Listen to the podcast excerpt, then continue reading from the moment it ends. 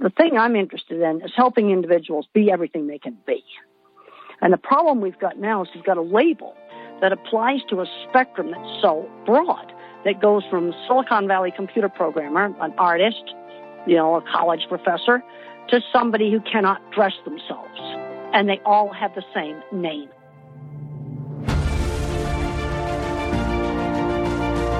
Hello and welcome to the Daily Helping with Dr. Richard Schuster. Food for the brain, knowledge from the experts, tools to win at life. I'm your host, Dr. Richard. Whoever you are, wherever you're from, and whatever you do, this is the show that is going to help you become the best version of yourself.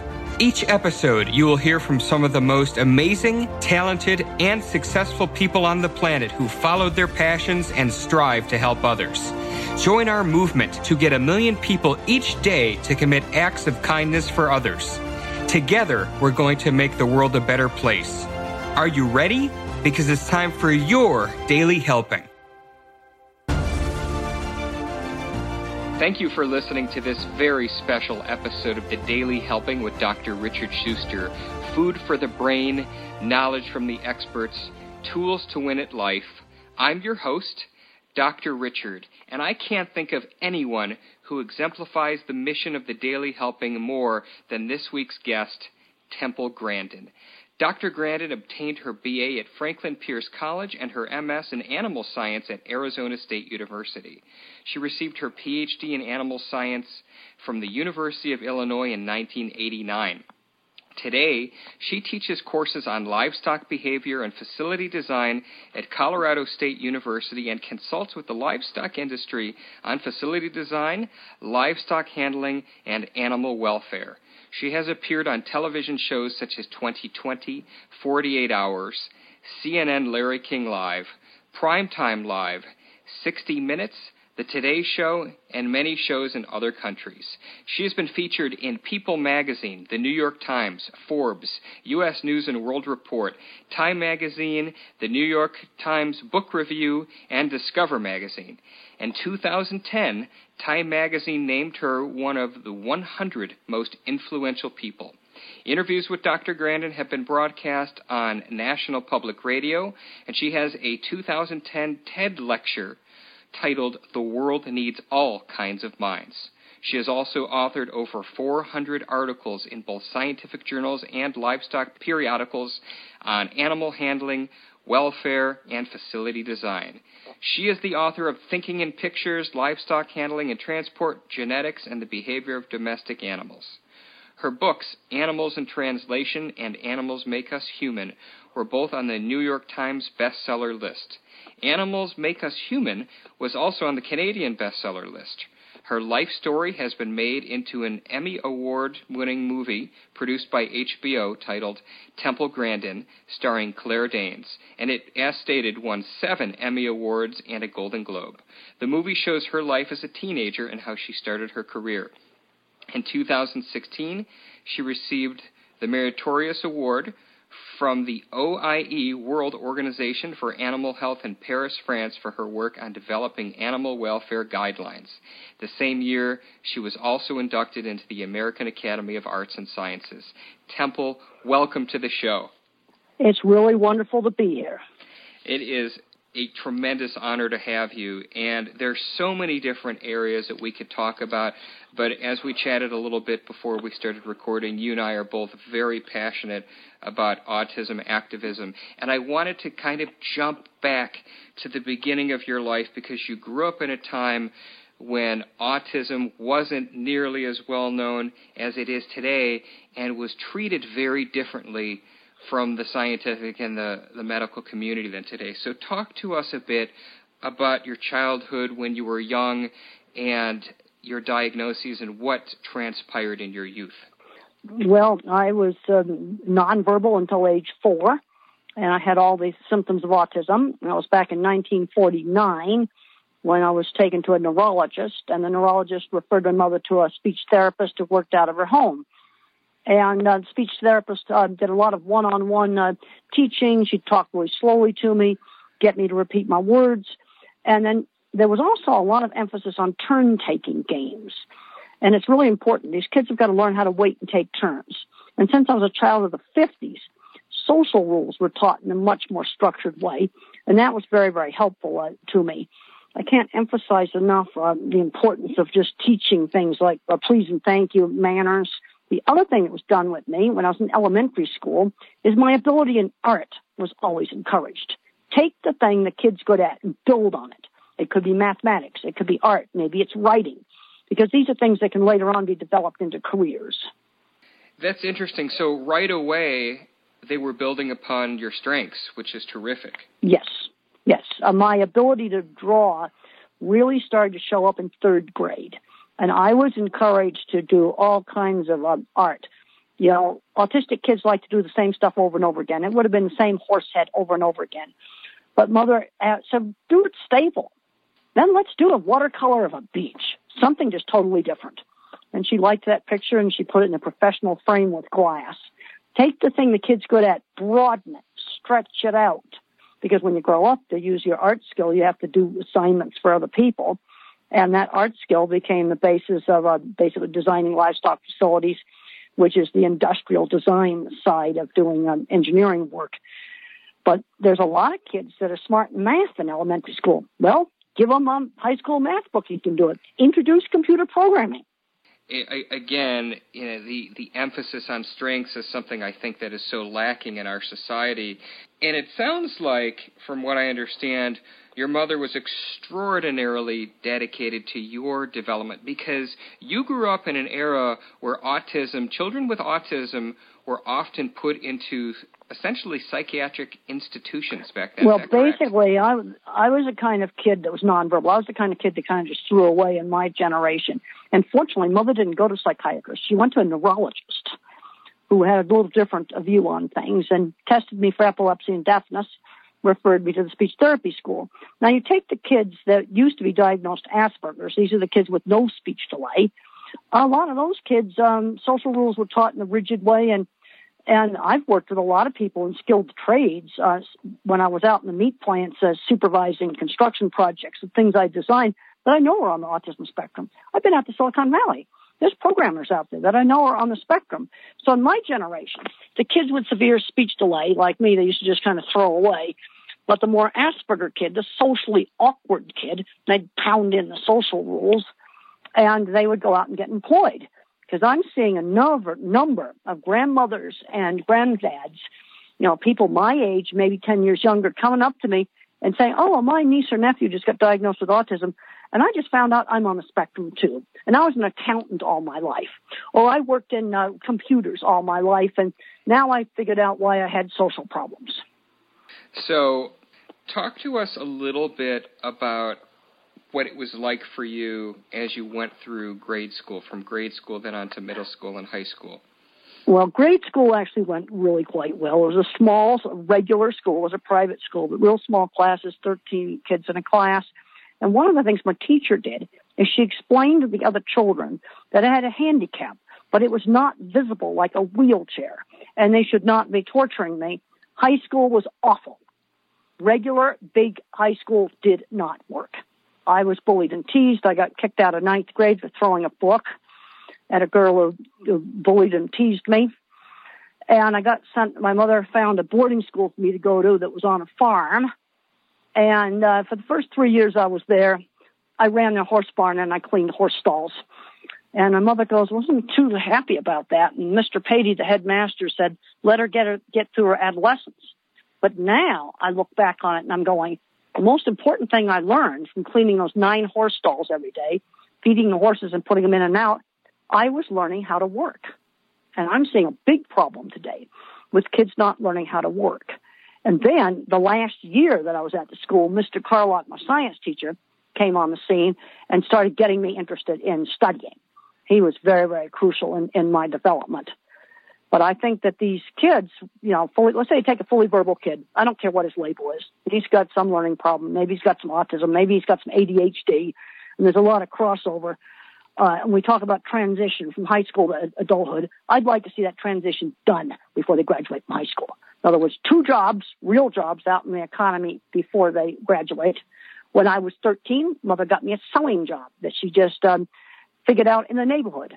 And then when I was 15, I went to my aunt's ranch And there was work involved in that. She had guests and I had to wait on tables. Then when I was in college, I did an internship at a research lab. And then I did another internship uh, as an aide for a severely autistic uh, little girl. Uh, so by the time I got out of college, I had learned my working skills. And not only had you learned your working skills, but you mentioned something that I think is so important for kids today, is that you were very fortunate enough to have Mr. Carlock, your science teacher, who was a mentor for you and really helped you push you on your way. Absolutely, it did. Absolutely, absolutely. Good teachers can make such a difference. Uh, there was Mrs. Deach, my fabulous third grade teacher, and uh, then you know the uh, Mr. Carlock, my science teacher, Anne at the ranch was another important mentor. You know, this is where the right teachers can really help a, a kid get turned around. And I think one of the worst things the schools have done today is taken out all the hands-on classes. It's true. I, I think that you're right that there has been a shift away from practical application. When I was in school, we had shop class. I don't think they have shop class anymore. It's been replaced with computer labs and such. But uh, you're you're right on there, and I love kind of what we're doing. We're kind of weaving, you know, your past, and then you're bringing it back to the future, where where it is today, and, and how kids are today. Um, I want to keep going because your story is so interesting. So you went off to college. When did you know that the livestock work was going to be such a major passion for you? Well, I actually originally uh, majored in psychology and I actually did one year in a master's towards psychology, but I was right there in Arizona in the middle of cattle country and I started going out to the feed yards and I switched majors. Uh, you know, sometimes things just, you know, happen. And the thing I was especially interested in psychology was visual illusions. And the movie did a very nice job of showing the optical illusion room. So in my very first work with cattle, I looked at what are they looking at, and I noticed that cattle wouldn't walk over a shadow, or there'd be a rope hanging down, and they'd stop at it, and other people just weren't seeing these little distractions. Uh, you sometimes um, you just don't know how where careers are going are going to go, and the way I got the connection to the cattle industry was my mother got remarried when I was 14, and Anne was my stepfather's sister. You know, sometimes something happens to just luck. to get you in, into something good. And you sometimes don't know where you're going to go. That's absolutely right. And and so then you you finished your school. You you did complete your doctorate at the University of Illinois in yes. animal science, and you've spent your career in in the cattle industry and and well and I was during when I was working on my what the University of Illinois I was also working on a lot of equipment design stuff and out in the plants you know, lots of hands-on stuff. Another thing I want to talk about is the different kinds of minds. I'm a visual thinker who thinks in photorealistic pictures, and the movie showed that really accurately. And the work that I've done on design is uh, a field called industrial design. That's sort of the visual side of engineering. And then you have the, another kind of mind in autism, it's a mathematical mind who thinks in patterns. I think in pictures, the mathematical mind thinks in patterns, and then the third type is the word thinker who thinks in words. And uh, in my book, the the autistic brain, I actually present uh, scientific studies that show that there are different kinds of ways people think.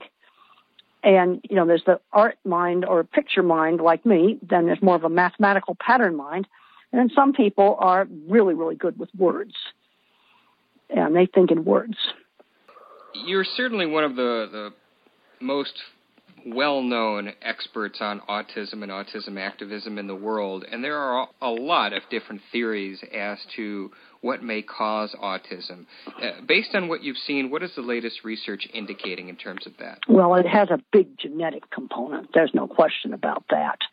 Uh, because if you look at uh, like the old twin studies, if you have identical twins, there's a very, very high what they call concordance trait and don't want hold me to the exact figure, but it's like if one twin's autistic is but the other one's about 60% of the time is autistic and don't hold me to that figure, uh, but it's high. And then you have families where you have one autistic kid, then you're more likely to have another one, uh, strong genetic uh, basis.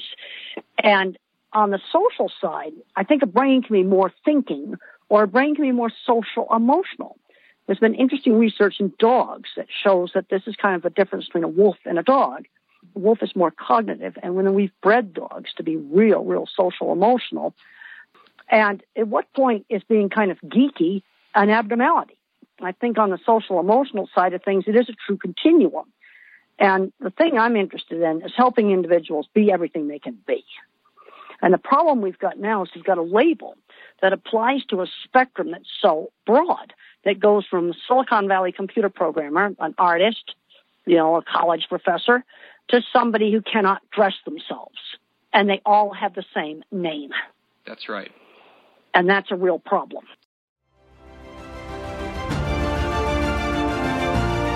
Hey guys, Dr. Richard here. For the past seven years, I've been privileged to bring you incredible guests who are changing the world and can help you become the best version of yourself. I'm really excited to share with you a new quiz that I created based on my clinical training that will curate for you a custom list of my top episodes and actionable strategies to help you wherever you are on your journey. All you need to do is go to drrichardschuster.com to take it, and it's 100% free. You'll be taking the next step on the journey to unlocking the power of you, and I can't wait to see where you'll go.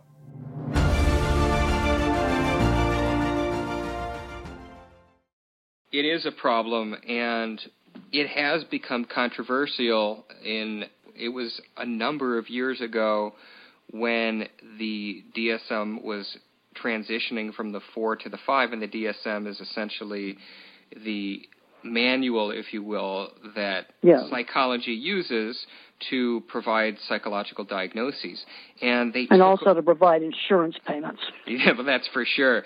But one of the things they did was they took away the diagnosis of Asperger's, and those are the children who have some autism like symptoms, yet they have intact verbal skills. Basically, uh, looking at the DSM 4, Asperger's had no obvious speech delay. Correct. So these are the kids that were socially awkward. Where to be autistic, you had to have onset by 36 months and have speech delay. You see, and they removed the speech delay stuff.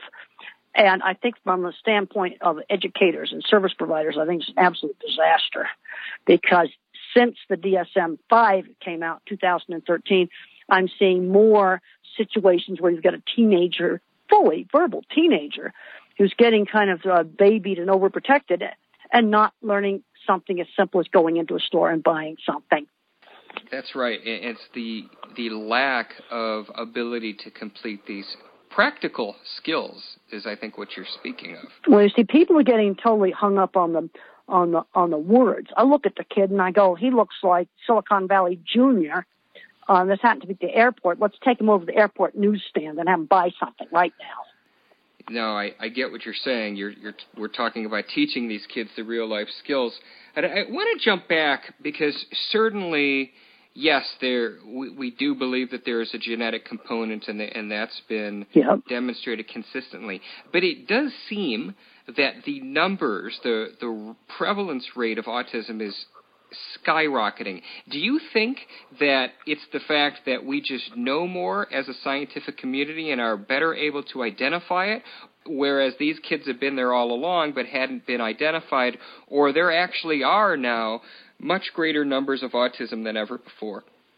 Well, I think there's a portion of it that's increased detection because I've worked in a technical field and I've worked with so many people that uh, you know it, artists, um, you know, technical people, skilled tradespeople that I know are on the spectrum. I worked with them on jobs. I remember a guy in the '70s. His name was Tom.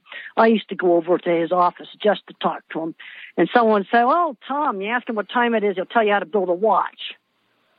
And uh, yeah, I, was, I liked him because he he probably was on the spectrum, and he was a technical person at a at a meat company it, it sounds like then you're from your perspective there have these individuals have been out there. We just weren't identifying them to the degree we are now. I think the other thing that's a problem that's hurting things is social skills are not taught in the same structured way that they were taught in the 50s. Sit down meals. You know, and if I stuck my finger in my mashed potatoes, mother would say, use the fork. She'd give the instruction. You were taught to say please and thank you. Kids were taught money. When I was seven years old, I got 50 cents a week for allowance. And I knew exactly what I could buy. I could buy five comics with that. I could buy 10 popsicles. But if I wanted that 69 cent toy airplane, I had to save for two weeks. And that taught some very, very basic skills about, about money. And mother never bought those little trinkets like that. Those things came out of, out of my allowance. She never bought comic books. That was something that I bought with my allowance. And the other thing is I'm seeing a lot of kids getting addicted to video games. Mother restricted television to one hour a day, but I'm seeing kids uh, totally addicted to video games. And what I'm seeing with the fully verbal kids, with the late teens and early 20s, fully verbal, reads and writes at an adult level. One kind of kid, you know, he's learned, he's got jobs. Like one person on had summer jobs at Dairy Queen, discovered nursing. She's doing nursing now. Another boy discovered something else and had held the jobs. And then the other tr- uh, track I see them go is he's 21, he's in the basement playing video games all day. And it's almost, uh, I'm seeing like two different tracks that tend to be going down. And these are the fully verbal that read and write at an adult level. I won't put any more specificity on it other than that. The video game seems to be an issue in a lot of areas, and and like anything else, there's good and bad. But if you have well, and I would recommend I don't rec- I do not recommend banning them, but I recommend restricting it to an right. hour a day. That's right, and and they say that about screens as well that there should be restrictions. That's and, right. And I, I think the one of the problems is that the children on the autism spectrum oftentimes because of that cognitive rigidity they, they lock onto something. So it's hard to get them to stop playing something like a video game that's so stimulating to them at times. Oh it's like a drug. I mean little you know i get i find that with little video game playing i'm going I'm, i said i got to get away from this i'm not having any of that stuff on my computer i'm going to just be doing google scholar and stuff like that on my there, computer there you go temple I, I wanted to see if we could take a, a couple of moments and talk about your your two books that were best-selling books, Animals Make Us Human. Yes. Okay. Great. I'd other. love to talk about them. Please. Well, in Animals, um, um, in translation, one of the things it talked about is what, how autism helped me understand animals. Everything I think about is a picture. And animals are sensory based thinkers. They don't think in words. They're going to think in audio clips, in smell whiffs, in pictures. And in Animals in Translation, I, I talk about a horse that was terrified of black cowboy hats. It was abused by somebody wearing a black cowboy hat. A white cowboy hat was just fine, but a black one was scary. Hmm. And you see that specific. Um, there was also so some new research that came out with horses. It's not in the book, but where they trained a horse to tolerate a blue and white umbrella suddenly opening, but then when you threw an orange tarp at it, the horse freaked out over it. But umbrellas and tarps looked completely different, and that was a German study that was um, published after the book came out. A lot of people that read Animals in Translations that helped them to look at things from the animal's point of view, not the anthropomorphic, but how would the cattle or some other animal react to it. Right. That's very interesting. And those books certainly brought you a lot of notoriety and are beloved, most certainly. I'm curious, talk to us a bit about how the movie came about and what that was like for you when that was being made. Uh, well, watching the first, uh, when I watched the first, uh, you know, they got the movie all made, they, they brought me out to California to watch it in a private theater. And it was like going into the 60s and 70s time machine. Well, Emily Gerson Saines, the producer, had an autistic child, and she'd read my book, Thinking in Pictures. So the movie was her idea. And it took a long time. It took 10 years to get the right team of people together. And then when they got Mick Jackson, a visual thinker, he was the right person to do it. He hired Claire Danes. And then I looked Claire Danes up on the internet and I, I'm going, you've got to be kidding. But they put her blonde hair under a wig and she became me. She did such, such a good job. Um, and then we had a really good writer, Christopher Monger. Uh, it was just one of those things that really worked. And I loved the fact that it showed all my projects accurately and it showed how my visual thinking works. We were very careful to make sure that the movie's clinically accurate in terms of how it showed autism, too. That's terrific. And after that came out, and of course the movie received such tremendous accolades, what impact did that have on you in terms of what you're doing for autism activism? Oh, well, let me, oh I'm doing a lot of uh, talks. I'm doing a lot of TED type of talks now, and I've updated them. Like in my new uh, TED type talk, I put a picture of Thomas Edison up. I go, you know, he was a hyperactive adult high school dropout. He probably was on the autism spectrum. Where would Tom Edison go today in today's educational system? You know, they, they, uh, I think it's a real problem. You know, what would happen to him today? Jane Goodall started her famous work with a two-year secretarial degree. You know, like a community college degree. I want to jump back to Thomas Edison because that's fascinating. Are you saying from your your perspective that Thomas Edison was on the autism spectrum? Oh, I think he probably was. I read a biography on him, and he was memorizing every street, asking constant questions. There's I found some biographies online, and I read, you know, I read them, and I go, wait a minute, it sounds like he's on the spectrum. That is really fascinating, and I know one of the things he's really famous for is you know, he was so narrowly focused and obsessed. I think he tried something like a thousand trials before he actually got the filament right to make the well. yeah, I know bulb. it was many, many, many, many trials he tried, and that sort of obsessive perseverance. You know, he said it's one percent inspiration and ninety nine percent perspiration. Um, but I found some biographies, you know, about Thomas Edison, and, and that version of my talk is on templegrandin.com, my autism site, and I gave that talk at the American Academy of Arts and Sciences. And you can go to templegrandin.com and, and watch the, the talk where I talk about Thomas Edison. That is really wild. And I want to talk a little bit about the work that you're doing for autism overall. So, talk to us about the resources at templegrandin.com and what you're specifically doing these days in your activism work for autism. Well, I want to see kids be everything they can be. I want to make sure that kids that are similar to me get out and get into really fun careers. The most fun stuff I ever had is we'd sit around the job trailer and talk about how to build stuff, figure out how to build things. That was just really, really fun.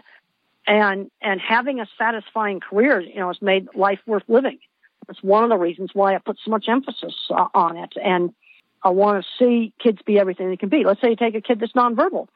You know, these guys know the difference between fake work and real work. And I went out and visited a farm program. I can't say where it is because I can't, I'm not allowed to identify who the person is. But I was out there just real recently, like about a couple months ago, a farm program. And they got in a young man in his 20s very, very bad behavior problems, you know, huge behavior plan. They didn't know what to do with him. The kid was a runner. He'd take off and run. So what the people did is they painted marks on trees and they just said, if you want to run, you just go from tree to tree. And then they gave them real jobs that were, that were, you know, fairly hard physical work, like stacking up firewood, which is real work, not fake work. And most of the behavior problems went away because he was doing real work that people appreciated. And when he needed to run, he could go run in a designated place. That's being creative. That is being creative. And I, I think it is so terrific because you what you said really resonates with me and I'm sure with everybody listening is that you want kids to reach their their true potential to do things that inspire them and make them happy like you're doing because you're essentially spending some of your time doing your autism work and some of your time doing your other passion which is oh your... i got to try i got to handle some new kind of cattle i just got back from brazil and they have a gray um, Brahman type cattle called the Nelore, and their temperament's very different than our cattle. And then they had one uh, uh, brown Swiss dairy cow cross mixed in with them, and you could really see the difference in the personality between these two different types of cattle. And we were demonstrating it to people, showing that to people, and that was just real interesting to work with a new kind of cattle. You know, that's the kind of stuff I think's fun. yeah, but I mean that's that's the point. Like you're doing exactly what you want to do. You're doing what you love every single day, which is awesome. Well, and I also really like it when, you know, mom comes up to me or or a person on the spectrum comes up and says, You've inspired me. I'm I'm studying computer science right now and I'm gonna get a job at some, you know, company. That's the kind of stuff I like to see. Get them out there doing things. What you've got to do with these kids is you have to stretch them. No sudden surprises, but stretch them and give them choices you know, when they don't want to come out of the room. Well, you could do Boy Scouts or you could do robotics. You know, give them some choices. Staying in the room all day is not going to be one of them. That's one thing with me. I was not allowed to become a recluse in my room. And when I was really nervous and anxious, panic attacks at the boarding school, and I didn't want to go to movie night, Mr. Patey said, "You can be the projectionist then." But you, you know, so I became the projectionist. But I was going to be there, and I had horrible panic attacks and that's now controlled with antidepressant medication. It saved me. In my book, Thinking in Pictures, I describe all the experiences, and even though that book's a little bit old now, that information is still up to date and accurate. The medications have not really changed. Right. What you're describing to me sounds a lot like the social skills training that we send our kids with the autism diagnosis with today. That essentially you were forced, uh, even though it caused you great emotional distress at the time, you were still forced to engage in social interactions. And here we are now, many years later, and it has had a profound impact in helping you in that regard. But I was given some choices. I could either sit in the audience for the movie or I could run the projector. So there was giving some choices. I think that's important. You know, I think it's important for them to have some control over their, their life. You know, you can even when I went to the special school, mother actually checked out three different schools that she liked, and then she let me pick one. You see, and I think that's important. But there were three schools that she approved of. It is important the, the the choice, and that's that actually helps promote cognitive flexibility. I, I want to ask you, where do you see autism research and treatment going in the next five years? I think the most important stuff that can be done is to work on treatments for sensory problems because sensory problems can be extremely debilitating. My sensory sensitivities now are just nuisances. You know, like I'm having a hard time finding pants that don't itch. They've cheapened up all the cottons. You know, I may have to buy something special online or something, but I'll find something. But there's some people where they're so sound sensitive, they can't, one of the reasons they can't socialize is they can't tolerate the environment of just a moderately noisy restaurant and figuring out ways to desensitize uh, these uh, sensory issues. And the thing is, they're extremely variable. Uh, one kid will have sound sensitivity. Another kid has visual sensitivity problems and can't stand uh, a lot of high contrast stuff like checkerboards. Uh, somebody else has smell sensitivity. It is exceedingly variable. And I there needs to be researched on, on what treatments work for that. Fig, figure out treatments that work. But you can't just study it based on an autism diagnosis. You've got to study it based on the particular sensory problem that the person has, where it may be visual sensitivity to uh, high contrast and they see the print jiggle on the page. And sometimes those people can be helped to read by just trying out some different pastel papers like light blue or gray or tan. And somebody else that can't stand odors somebody else can't stand noise. And I think that's some of the most important things to be doing because this totally can restrict people's lives. Absolutely. That's where I'd put the research money. That's where I would put it. And I'd also like to get your take on those that say our research dollars should be spent on completely undoing the neurological deficits evidenced in those with autism.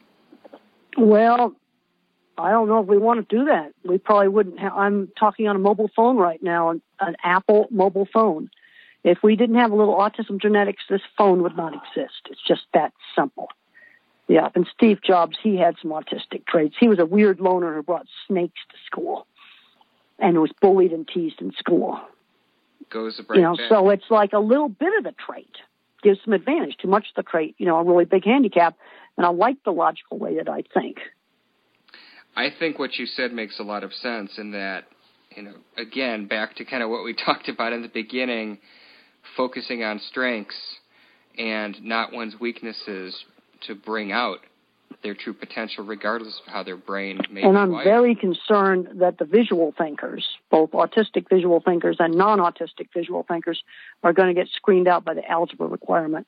I've been talking to deans and schools where you get a kid's really good at writing in English, uh, and they can't pass algebra. I talked to an English teacher recently at a meeting that was flunking algebra, flunking algebra, and uh, teaches English in the high school. And he came up to me. This was just real recently, and said, "You know, I went up to my fourth algebra exam and I just wrote on it, please pass me. I will never do anything in science. And they did.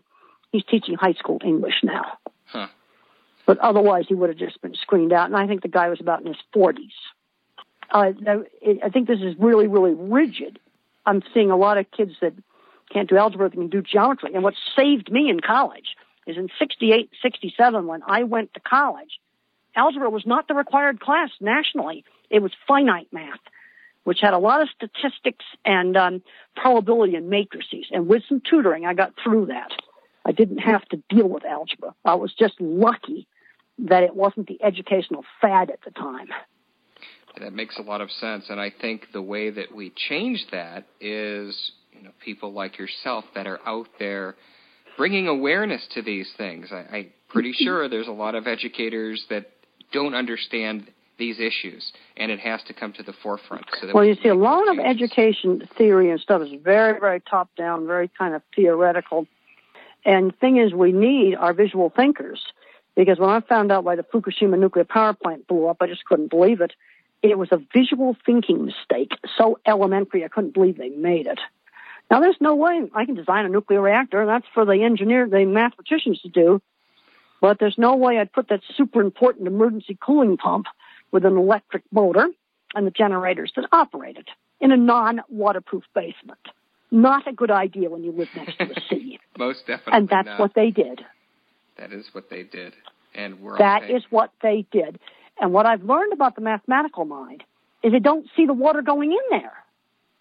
I can see the water coming over the seawall, bursting out the door.